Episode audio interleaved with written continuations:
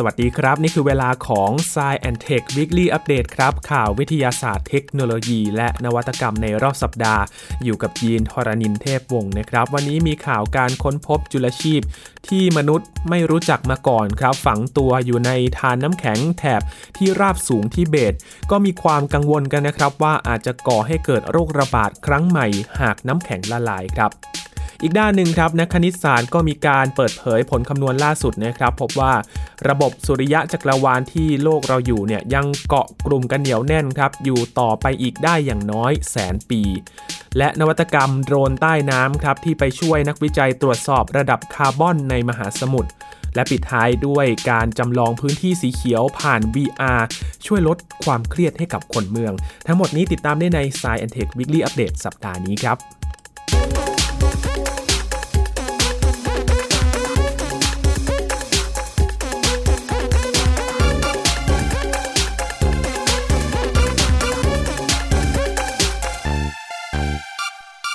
เริ่มด้วยการค้นพบของทีมนักวิทยาศาสตร์จีนนะครับ ที่ไปพบจุลินทรีย์ หรือว่าจุลชีพที่ไม่เคยรู้จักมาก่อน พบกว่า 900 ชนิดเลยนะครับ ที่อยู่อาศัยในทานน้ำแข็งแถบที่ราบสูงทิเบต ซึ่งก็มีการวิเคราะห์จีโนมกันนะครับ หรือว่าข้อมูลทางพันธุกรรมทั้งหมดของจุลินทรีย์เหล่านี้นะครับ ก็พบว่าบางชนิด มีความเป็นไปได้ที่จะก่อให้เกิดโรคระบาดครั้งใหม่ หากพวกมันหลุดพ้นจากการถูกจองจำในทานน้ำแข็งที่ละลายอย่างรวดเร็ว จากการเปลี่ยนแปลงสภาพภูมิอากาศโลกนะครับ ซึ่งการที่ทางทีมนักวิทยาศาสตร์จีนค้นพบมาเนี่ยก็เป็นผลมาจากที่ทานน้ำแข็งละลายด้วยเช่นกันนะครับ เนื่องจากว่าถูกแช่แข็งมานาน และอากาศที่ร้อนขึ้นทำให้มันกลับมาฟื้นคืนชีพอีกครั้งหนึ่งครับ งานวิจัยในวารสาร Nature Biotechnology ทีมนักวิทยาศาสตร์จากสถาบันบัณฑิตวิทยาศาสตร์จีน หรือว่า Chinese Academy of Science นะครับ ได้ศึกษาตัวอย่างน้ำแข็ง จากทานน้ำแข็ง 21 แห่งด้วยกันในที่ราบสูงที่เบตครับ ซึ่งเป็นภูมิภาคที่ตั้งอยู่ในพื้นที่สูงของทวีปเอเชีย ครอบคลุมพื้นที่ระหว่างเขตเทือกเขาหิมาลัยทางตอนใต้ ไปจนถึงเขตทะเลทรายทากรามากันทางตอนเหนือ จากนั้นก็ได้นำข้อมูลที่ได้นี่แหละครับ มาสร้างฐานข้อมูลขนาดใหญ่ที่ชื่อว่า Tibetan Glacier Genome and Gene หรือย่อว่า TG2G นะครับ ซึ่งถือว่าเป็นครั้งแรกเลยครับ ที่มีการเรียงลำดับพันธุกรรมของจุลชีพที่อาศัยอยู่ในทานน้ำแข็งครับ ทีมนักวิจัยพบจุลินทรีย์จำนวน 968 ชนิดนะครับ เป็นชนิดพันธุ์ที่ฝังตัวอยู่ในทานน้ำแข็ง ส่วนใหญ่เป็นเชื้อแบคทีเรียครับ แต่ก็มีสาหร่าย อาเคีย แล้วก็เชื้อรารวมอยู่ด้วย แต่สิ่งที่น่าประหลาดใจก็คือทั้งหมด ส่วนใหญ่เนี่ย 98%ของจุลินทรีย์ที่พบนั้นเป็นชนิดใหม่ที่ทางนักวิทยาศาสตร์ ไม่เคยรู้จักมาก่อนครับ พวกเขาบอกว่าระดับความหลากหลายของจุลินทรีย์ที่พบในครั้งนี้ ก็ถือเป็นเรื่องที่เหนือความคาดหมายเหมือนกันนะครับ เพราะพวกมันอาศัยอยู่ในทานน้ำแข็งที่มีสภาพแวดล้อมที่ยากลำบากต่อการดำรงชีวิตอยู่ ทั้งอุณหภูมิที่หนาวจัด อุณหภูมิต่ำ การได้รับรังสีดวงอาทิตย์ในระดับสูง และสารอาหารก็มีอยู่อย่างจำกัดด้วยนะครับ ทีมนักวิจัยก็ยังไม่ทราบแน่ชัดนะครับว่าจุลินทรีย์เหล่านี้เนี่ยมีอายุเท่าไหร่ แต่งานวิจัยหลายชิ้นก่อนหน้านี้ เขาก็พบหลักฐานที่บ่งชี้ว่า มีความเป็นไปได้ที่จะทำให้จุลินทรีย์ที่ฝังอยู่ในน้ำแข็งนาน 10,000 ปี ฟื้นกลับคืนชีพได้เช่นกันครับ และนี่ไม่ใช่ครั้งแรกนะครับคุณผู้ฟังที่นักวิทยาศาสตร์เขาค้นพบจุลินทรีย์จำนวนมากอยู่ในทานน้ำแข็งในที่ราบสูงทิเบต ถ้าย้อนไปเมื่อปี 2020 ในเดือนมกราคม นักวิทยาศาสตร์อีกกลุ่มหนึ่งเขาก็ได้วิเคราะห์แกนน้ำแข็งจากทานน้ำแข็งแห่งหนึ่งครับ ก็ไปค้นพบกลุ่มเชื้อไวรัส 33 ชนิดอาศัยอยู่ในน้ำแข็ง ในจำนวนนี้ 28 ชนิดเป็นเชื้อที่ไม่เคยพบเห็นมาก่อนเช่นเดียวกัน การค้นพบจุลินทรีย์ที่มีความหลากหลายมากประกอบกับการที่ฐานน้ำแข็งมีอัตราการละลายที่เร็วขึ้น จากปัญหาการเปลี่ยนแปลงสภาพภูมิอากาศนี้นะครับ ก็ทำให้ทีมนักวิจัยก็มีความกังวลกันครับว่า จุลินทรีย์เหล่านี้ซึ่งส่วนใหญ่เป็นเชื้อแบคทีเรีย จะหลุดรอดออกมา และก่ออันตรายครั้งใหญ่หลวงต่อมวลมนุษย์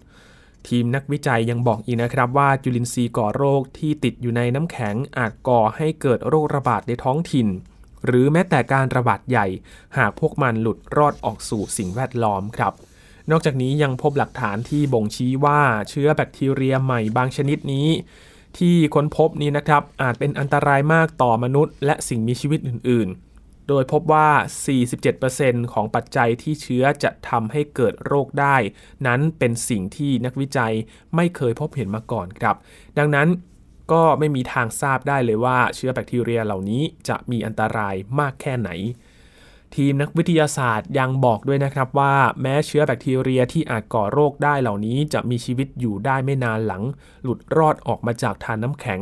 แต่ก็ยังก่อให้เกิดอันตรายได้ครับ เพราะว่า เชื้อแบคทีเรียมีความสามารถในการแลกเปลี่ยนสารพันธุกรรม หรือว่า DNA กับเชื้อแบคทีเรียชนิดอื่นได้ ดังนั้นจึงอาจสามารถถ่ายทอดคุณสมบัติที่เป็นอันตรายสู่แบคทีเรียชนิดอื่นได้เช่นเดียวกัน พวกเขาระบุว่าปฏิกิริยาทางพันธุกรรม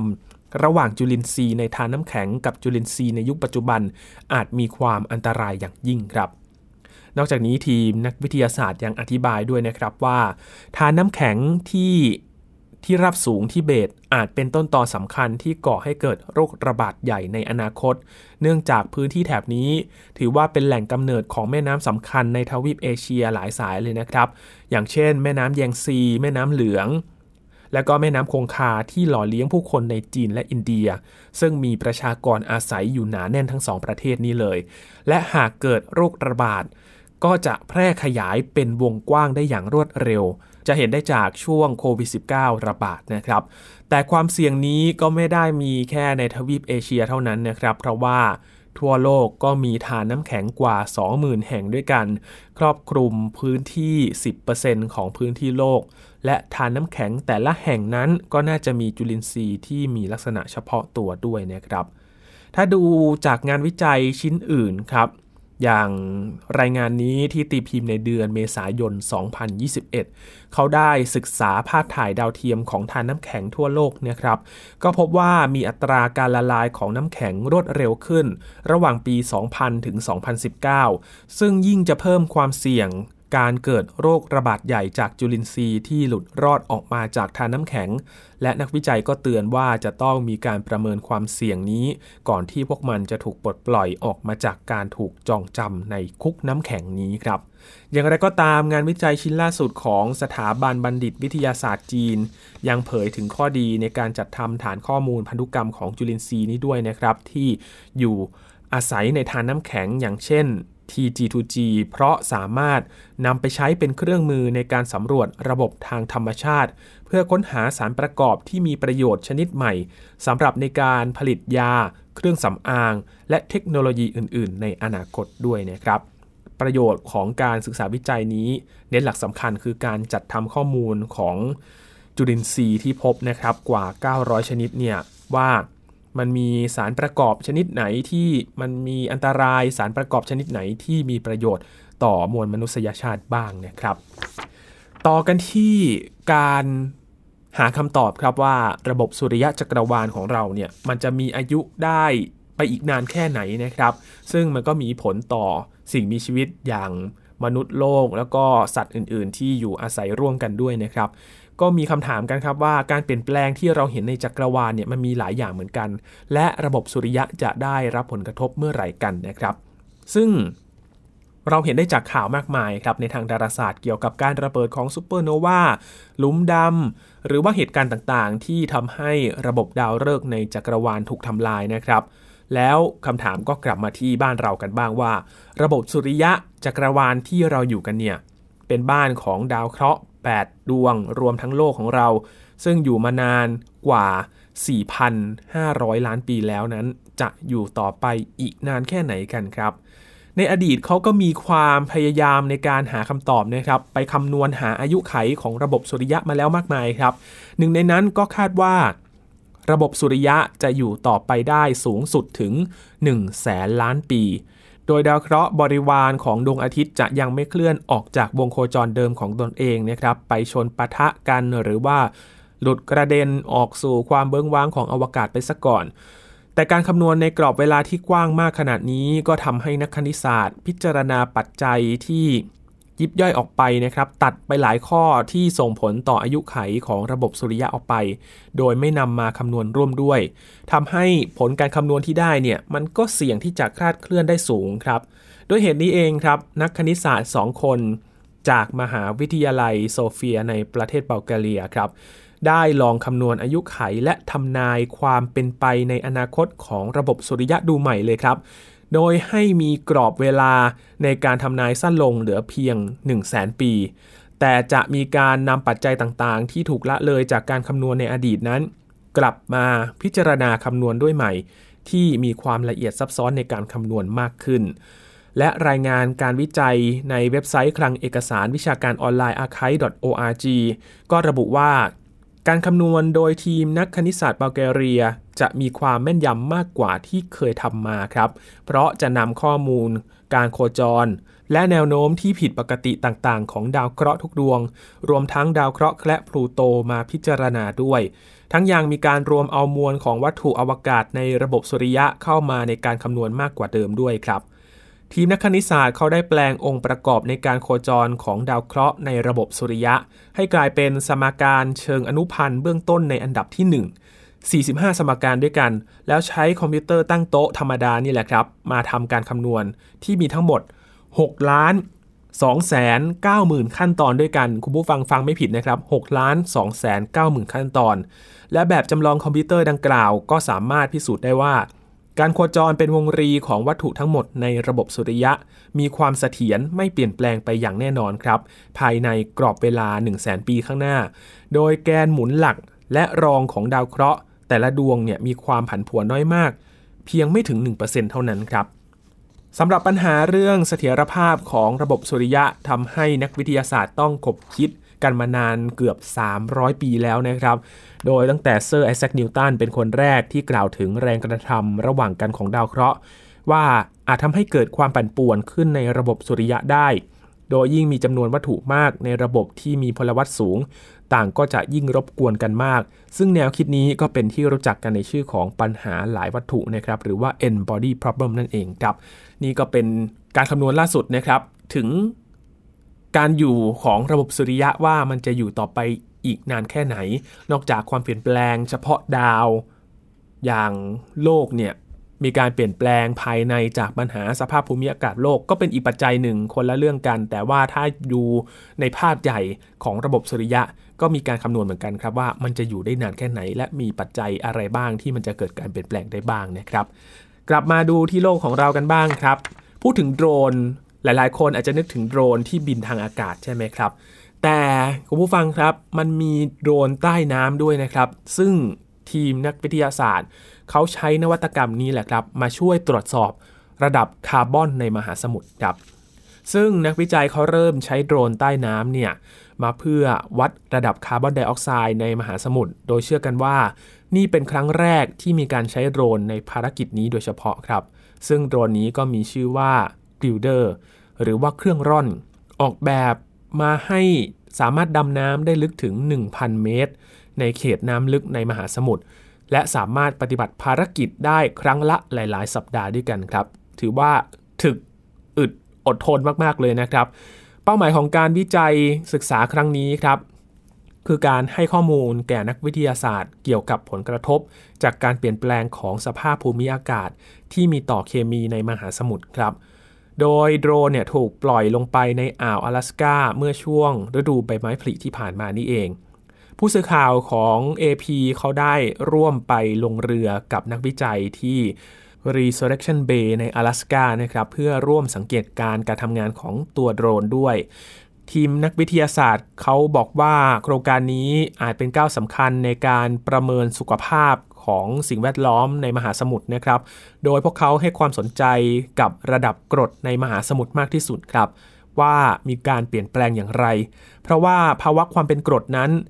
จะเกิดขึ้นเมื่อคาร์บอนไดออกไซด์ในชั้นบรรยากาศ แทรกตัวลงไปในมหาสมุทร ซึ่งเป็นภาวะที่ทำร้ายหรือว่าอาจจะฆ่าสัตว์ทะเลบางชนิดได้ครับ อย่างที่ทราบกันดีครับว่านักวิทยาศาสตร์เขาเชื่อว่า การปล่อยก๊าซคาร์บอนไดออกไซด์มีส่วนเกี่ยวข้องกับภาวะโลกร้อนที่เกิดจากกิจกรรมต่างๆ ของมนุษย์ มหาสมุทรได้ช่วยเหลือมวลมนุษย์ ด้วยการรับคาร์บอนไดออกไซด์บางส่วนไปนะครับ ไม่เช่นนั้นก็จะมีก๊าซนี้เนี่ยในชั้นบรรยากาศมากกว่าที่เป็นอยู่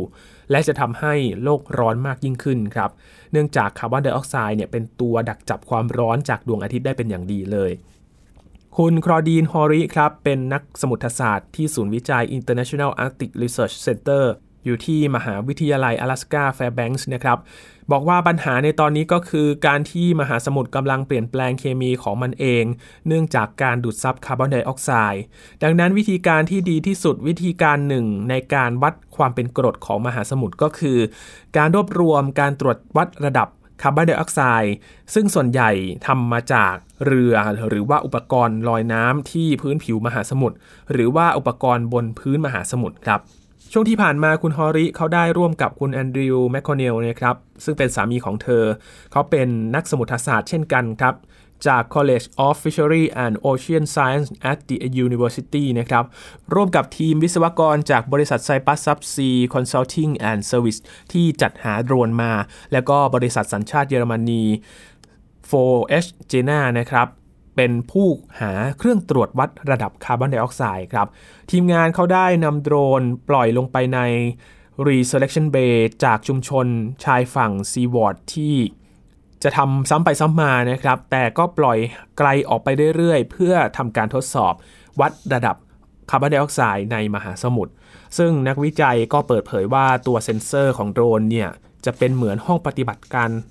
ทดลองที่มีขนาดเล็กมากเลยนะครับ ซึ่งจะทำการตรวจสอบการเก็บข้อมูลก๊าซคาร์บอนไดออกไซด์ไว้ในระบบควบคุมอุณหภูมิ คุณริชาร์ดฟีลี่ครับ นักวิทยาศาสตร์แห่ง National Oceanic and Atmosphere Administration หรือว่า NOAA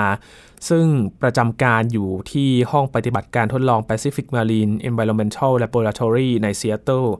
รัฐวอชิงตันนะครับ บอกว่าเป้าหมายของโครงการนี้คือการทำให้การตรวจวัดระดับที่เก็บรวบรวม ด้วยโดรนนั้นมีความถูกต้องแม่นยำเท่ากับที่ดำเนินการบนเรือ นอกจากนี้นักวิจัยในแคนาดาก็ยังได้ทดสอบอุปกรณ์ วัดระดับคาร์บอนไดออกไซด์ที่มีขนาดเล็กกว่า ซึ่งติดอยู่กับโดรน แต่เซ็นเซอร์นั้นยังไม่สามารถปฏิบัติภารกิจได้ตามเป้าหมายอย่างมีประสิทธิภาพในการสังเกตการ ภาวะความเป็นกรดในมหาสมุทรนะครับ คุณแมคคอนเนลยังบอกอีกครับว่าเป้าหมายของเขาก็คือการมีหุ่นยนต์ เครื่องร่อนในลักษณะเดียวกันนี้ ในมหาสมุทรจำนวนมากทั่วโลกในอนาคต และความพยายามดังกล่าวก็จะมีความสำคัญครับในการช่วยให้นักวิทยาศาสตร์นั้น สามารถไปทำความเข้าใจกันเกี่ยวกับสิ่งที่กำลังเกิดขึ้นในมหาสมุทรได้มากขึ้น เพราะว่าภาวะทะเลเป็นกรดเนี่ยส่งผลกระทบเป็นวงกว้างเลยนะครับ เพราะพื้นที่ในมหาสมุทร เป็นพื้นที่ 3 ใน 4 ของโลก มีสัตว์ทะเลจำนวนมากที่ได้รับผลกระทบ เพราะว่าสัตว์บางชนิด เป็นสัตว์ที่มีเปลือกบาง หรือว่ามีเกราะป้องกันที่บอบบางนะครับ ผลกระทบจากการเกิดภาวะเป็นกรดส่งผลต่อสิ่งมีชีวิตเหล่านั้น ที่จะต้องตายและอาจจะเสี่ยงสูญพันธุ์ในอนาคตได้นั่นเองครับ จากเรื่องของทะเลมหาสมุทรนะครับ มาผ่อนคลายกันด้วยภาพสีเขียวกันบ้างครับ พูดถึงพื้นที่สีเขียวเป็นพื้นที่สำคัญนะครับที่ประชาชนต้องการการผ่อนคลาย เพราะว่าสีเขียวเนี่ยเป็นสีที่ช่วยให้จิตใจภายในเนี่ยรู้สึกสงบ แล้วก็ช่วยลดความตึงเครียดได้นะครับ เพิ่มความสดชื่นให้กับเรา จึงไม่แปลกใจเท่าไหร่ครับ ที่มักจะมีการที่แนะนำว่าให้หันมองไปสีเขียวเมื่อ เรารู้สึกเหนื่อยล้าจากการทำงานต้องการพักสายตานะครับ ก็ให้ ทิ้งจากหน้าจอคอมไปดูต้นไม้กันบ้าง เนื่องจากว่าเราอยู่หน้าคอมเป็นเวลานานๆ อาจจะมีการเมื่อยล้าทางสายตากันได้นะครับ มีวิธีหนึ่งครับที่นักวิจัยกำลังทดลองกันอยู่ ก็คือใช้อุปกรณ์ VR นี่แหละครับ เป็นแว่น VR จำลองภาพสิ่งแวดล้อมที่มีสีเขียว เพื่อที่จะช่วยลดระดับความเครียดให้กับคนในเมืองทำไมถึงต้องใช้ VR เพราะว่าข้อจำกัดหนึ่งของพื้นที่ในเมืองก็คือ พื้นที่สีเขียวอาจจะเข้าถึงได้ยากกว่านั่นเองครับ ทีมนักวิทยาศาสตร์จากมหาวิทยาลัยเรียวในประเทศฝรั่งเศสครับ เขาได้ศึกษาเกี่ยวกับการจำลองบรรยากาศสีเขียวขึ้นมา เพื่อกระตุ้นความสุข โดยการทดลองให้อาสาสมัครนั้นสวมใส่แว่นตา VR แล้วก็จำลองปรากฏว่าได้ผลที่น่าสนใจเลยทีเดียวครับ ผลการศึกษานี้ตีพิมพ์ในวารสาร Frontiers นะครับ สำหรับภาพต้นไม้และสิ่งแวดล้อมที่มีสีเขียวในการทดลองนี้ เขาก็ต้องการที่จะทดสอบว่าการมองเห็นสิ่งแวดล้อมเหล่านี้ผ่านอุปกรณ์ VR เนี่ยจะให้ผลลัพธ์เดียวกับการที่เราไปมองต้นไม้จริง ๆ ได้หรือเปล่าครับ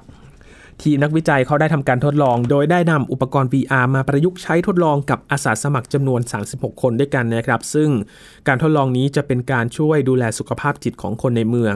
เพื่อช่วยลดความเครียด แล้วก็กระตุ้นความสุขผ่านบรรยากาศสีเขียว ที่มองผ่านอุปกรณ์ VR ครับ เพราะในเมืองนั้นมีโอกาสที่จะเห็นต้นไม้จริงเนี่ยได้ยากกว่านอกเมือง จึงได้มีการจำลองภาพสีเขียวของต้นไม้ให้กับอาสาสมัครได้ทดสอบกันนะครับ การทดลองนี้ เขาต้องการศึกษาว่าการมองภาพต้นไม้ผ่านอุปกรณ์ VR เนี่ยจะช่วยให้สุขภาพจิตดีขึ้นขนาดไหนครับ จะให้ผลลัพธ์แบบเดียวกับการมองเห็นต้นไม้จริงหรือไม่ โดยนักวิจัยก็ได้ให้อาสาสมัครสวมอุปกรณ์ VR ขึ้นมาครับ เป็นรุ่น HTC Vive ไว้กับศีรษะนะครับ สวมเข้าไป จากนั้นก็ให้อาสาสมัครนั้น เดินสำรวจบรรยากาศโดยรอบของมหาวิทยาลัยผ่านอุปกรณ์นี้ครับ ซึ่งภายในอุปกรณ์ VR ก็จะมีภาพของต้นไม้ที่อยู่ตามมุมต่างๆ ปรากฏให้เห็น การทดสอบก็จะเป็นการเปรียบเทียบระหว่างภาพบรรยากาศที่มีต้นไม้กับภาพที่ไม่มีต้นไม้นะครับ โดยผลที่ได้จากการทดสอบก็พบว่า การมองเห็นสิ่งแวดล้อมสีเขียวผ่าน VR ช่วยให้อาสาสมัครมีความสุขได้ไม่ต่างกับการมองเห็นต้นไม้จริง ๆ เลยครับ เพราะว่าพวกเขาเดินช้าลง และมีอัตราการเต้นของหัวใจที่สูงขึ้น เมื่อเดินผ่านต้นไม้ในอุปกรณ์ VR ผลลัพธ์ที่ได้จากการทดลองช่วยสร้างความพึงพอใจ และผลดีกับสุขภาพจิตของคนในเมือง ในการช่วยลดความเครียด และเพิ่มความสุขได้มากขึ้นนอกจากนี้ความสำเร็จจากการทดสอบผ่านอุปกรณ์ VR ยังสามารถนำไปต่อยอดกับการทดสอบ เพื่อสร้างความสุขได้อีกหลายอย่างนะครับ ก็เป็นอีกทางที่น่าสนใจนะครับที่นำเทคโนโลยีเนี่ยมาช่วยแก้ปัญหา จากข้อจำกัดในเมืองที่ไม่สามารถจะเพิ่มพื้นที่สีเขียวได้แล้ว การมองผ่านเทคโนโลยี VR น่าจะช่วยได้อีกทางหนึ่ง ที่จะสร้างความผ่อนคลายให้กับคนในเมือง เมื่อเผชิญกับความเครียดความกดดันจากการทำงานนะครับ หาทางผ่อนคลายด้วยการหาพื้นที่สีเขียว แม้ว่าจะไม่ได้ดูต้นไม้จริงก็ตามครับ ปิดท้ายวันนี้ครับจะพาไปดูการคิดค้นแถบทำความเย็นเพื่อที่จะช่วยลดอุณหภูมิให้เส้นประสาทครับ เอาไปฝังในร่างกายช่วยแก้ปวดรุนแรงหลังผ่าตัดได้ครับ เวลาที่ได้รับบาดเจ็บ หรือว่าปวดระบมกล้ามเนื้อ เรามักจะใช้น้ำแข็งประครบเพื่อระงับความปวดครับ ซึ่งความเย็นสามารถจะช่วยให้เรารู้สึกชาแล้วก็ระงับความเจ็บปวดได้ดี โดยที่ไม่ต้องกินยาแก้ปวดขนาดต่างๆ ซึ่งหากได้รับเข้าร่างกายอย่างต่อเนื่องยาวนานเนี่ยอาจเป็นพิษต่ออวัยวะภายใน หรือทำให้เสพติดได้อย่างเช่น กลุ่มยาโอปิออยนะครับที่เป็นปัญหาทั่วไปในขณะนี้ และเพื่อให้ระงับความปวดโดยไม่ต้องใช้ยาดังกล่าวได้ผลดียิ่งขึ้นครับทีมนักวิจัยทางการแพทย์ของมหาวิทยาลัย Northwestern ในสหรัฐอเมริกา เขาได้คิดค้นและพัฒนาแถบทำความเย็นขึ้นมาครับสำหรับใช้พันหุ้มเส้นประสาทในร่างกาย ซึ่งจะช่วยลดอุณหภูมิของเส้นประสาทในบริเวณที่มีการบาดเจ็บจาก 37 องศาเซลเซียส ให้ลดมาเหลือเพียง 10 องศาเซลเซียสเท่านั้นครับ ผลการศึกษาในวารสาร Science ระบุว่า อุปกรณ์ฝังในร่างกายดังกล่าว จะช่วยยับยั้งการทำงานของเส้นประสาท ไม่ให้ส่งสัญญาณไฟฟ้าที่สื่อความรู้สึกเจ็บปวดไปยังสมอง โดยทีมวิจัยจะใช้กับผู้ป่วยที่ต้องเผชิญกับอาการปวดเรื้อรัง หรือผู้ป่วยที่ต้องการเข้ารับการผ่าตัดเพื่อรักษาอาการบาดเจ็บอยู่แล้วแถบทำความเย็นนี้ผลิตมาจากวัสดุที่บางเฉียบนะครับและมีความยืดหยุ่นสูง ภายในก็จะมีช่องทางขนาดเล็กให้สารเคมีทำความเย็นผ่านเข้าไปได้ ซึ่งแพทย์จะผ่าตัดฝังแถบนี้ไว้ในร่างกายของคนไข้ครับ โดยให้ปลายข้างหนึ่งเนี่ยไปพันหุ้มกับเส้นประสาทที่สร้างความเจ็บปวด แล้วก็ปล่อยให้ปลายแถบอีกด้านหนึ่งโผล่ออกมานอกผิวหนังครับ และแพทย์ก็จะฉีดสารเคมีที่เป็นส่วนผสมของก๊าซไนโตรเจน และสารเพอร์ฟลูออโรเพนเทน หรือว่า PFP ที่เป็นของเหลวนะครับ เข้าไปในปลายแถบทำความเย็นที่อยู่ด้านนอกร่างกาย โดยใช้เครื่องปั๊มขนาดเล็กเข้าช่วยครับ ความร้อนภายในร่างกาย คนไข้ก็จะทำให้สาร PFP ระเหย และลดอุณหภูมิของเส้นประสาทลง ก่อนที่จะไหลเวียนกลับออกมา และถูกทำให้เป็นของเหลวอีกครั้งซึ่งคล้ายกับหลักการทำงานของตู้เย็นนั่นเองครับ อุปกรณ์นี้ยังมีตัวเซ็นเซอร์ตรวจวัดอุณหภูมิ ซึ่งทำให้แพทย์สามารถจับตาควบคุมการทำงานของมันได้ตลอดเวลา และเมื่อคนไข้หายจากอาการเจ็บปวดแล้ว ก็ไม่ต้องผ่าตัดเอาอุปกรณ์นี้ออกนะครับ เพราะว่ามันเป็นวัสดุชีวภาพที่จะสลายตัว และถูกดูดซึมเข้าร่างกายได้เองภายใน 6 เดือนครับ โดยที่ไม่เป็นอันตรายแต่อย่างใด อุปกรณ์นี้ ทดสอบกับหนูทดลอง 3 ตัวนะครับ ซึ่งได้รับบาดเจ็บที่เท้า โดยทีมวิจัยได้ใช้แถบทำความเย็น พันรอบเส้นประสาทไซอาติก ซึ่งเชื่อมต่อระหว่างกระดูกสันหลังส่วนเอวกับกล้ามเนื้อขา ผลปรากฏว่า 3 สัปดาห์ต่อมาหนูตอบสนองต่อความเจ็บปวด จากการถูกบีบที่เท้าน้อยลงมากครับ โดยต้องใช้แรงบีบหนักกว่าเดิมถึง 7 เท่า จึงจะทำให้หนูชักเท้าหนีได้เนี่ยครับ ซึ่งแสดงว่าแถบทำความเย็นทำให้หนูรู้สึกด้านชา และรับรู้ความเจ็บปวดได้น้อยลงมาก อย่างไรก็ตามครับ ยังคงต้องมีการทดสอบอุปกรณ์ดังกล่าวนี้กับสัตว์อื่น ๆ แล้วก็มนุษย์ในขั้นต่อไปนะครับ เพื่อให้แน่ใจว่าการใช้ความเย็นต่อเส้นประสาทเป็นเวลานาน จะไม่ทำให้เกิดอันตราย หรือว่าผลกระทบต่อการทำงานของเส้นประสาทสำคัญที่อยู่ใกล้เคียงอื่น ๆ ซึ่งอาจส่งผลให้กล้ามเนื้ออ่อนแรง หรือทวีความเจ็บปวดให้มากขึ้น ในคนไข้บางรายได้ครับ ทั้งหมดนี้คือข่าวที่เรานำมาฝากกันใน Science and Tech Weekly Update สัปดาห์นี้นะครับ คุณผู้ฟังติดตามรายการของพวกเรากันได้ครับที่ www.thaipbspodcast.com หรือพอดแคสต์ช่องทางต่างๆ ที่คุณกำลังรับฟังเราอยู่นะครับ อัปเดตเรื่องวิทยาศาสตร์เทคโนโลยี และนวัตกรรมกับเราได้ที่นี่ทุกที่ทุกเวลาทางไทย PBS Podcast นะครับ ช่วงนี้ยีนทรณินเทพวงศ์ขอพระคุณสำหรับการติดตามครับ ลาไปก่อนนะครับ สวัสดีครับ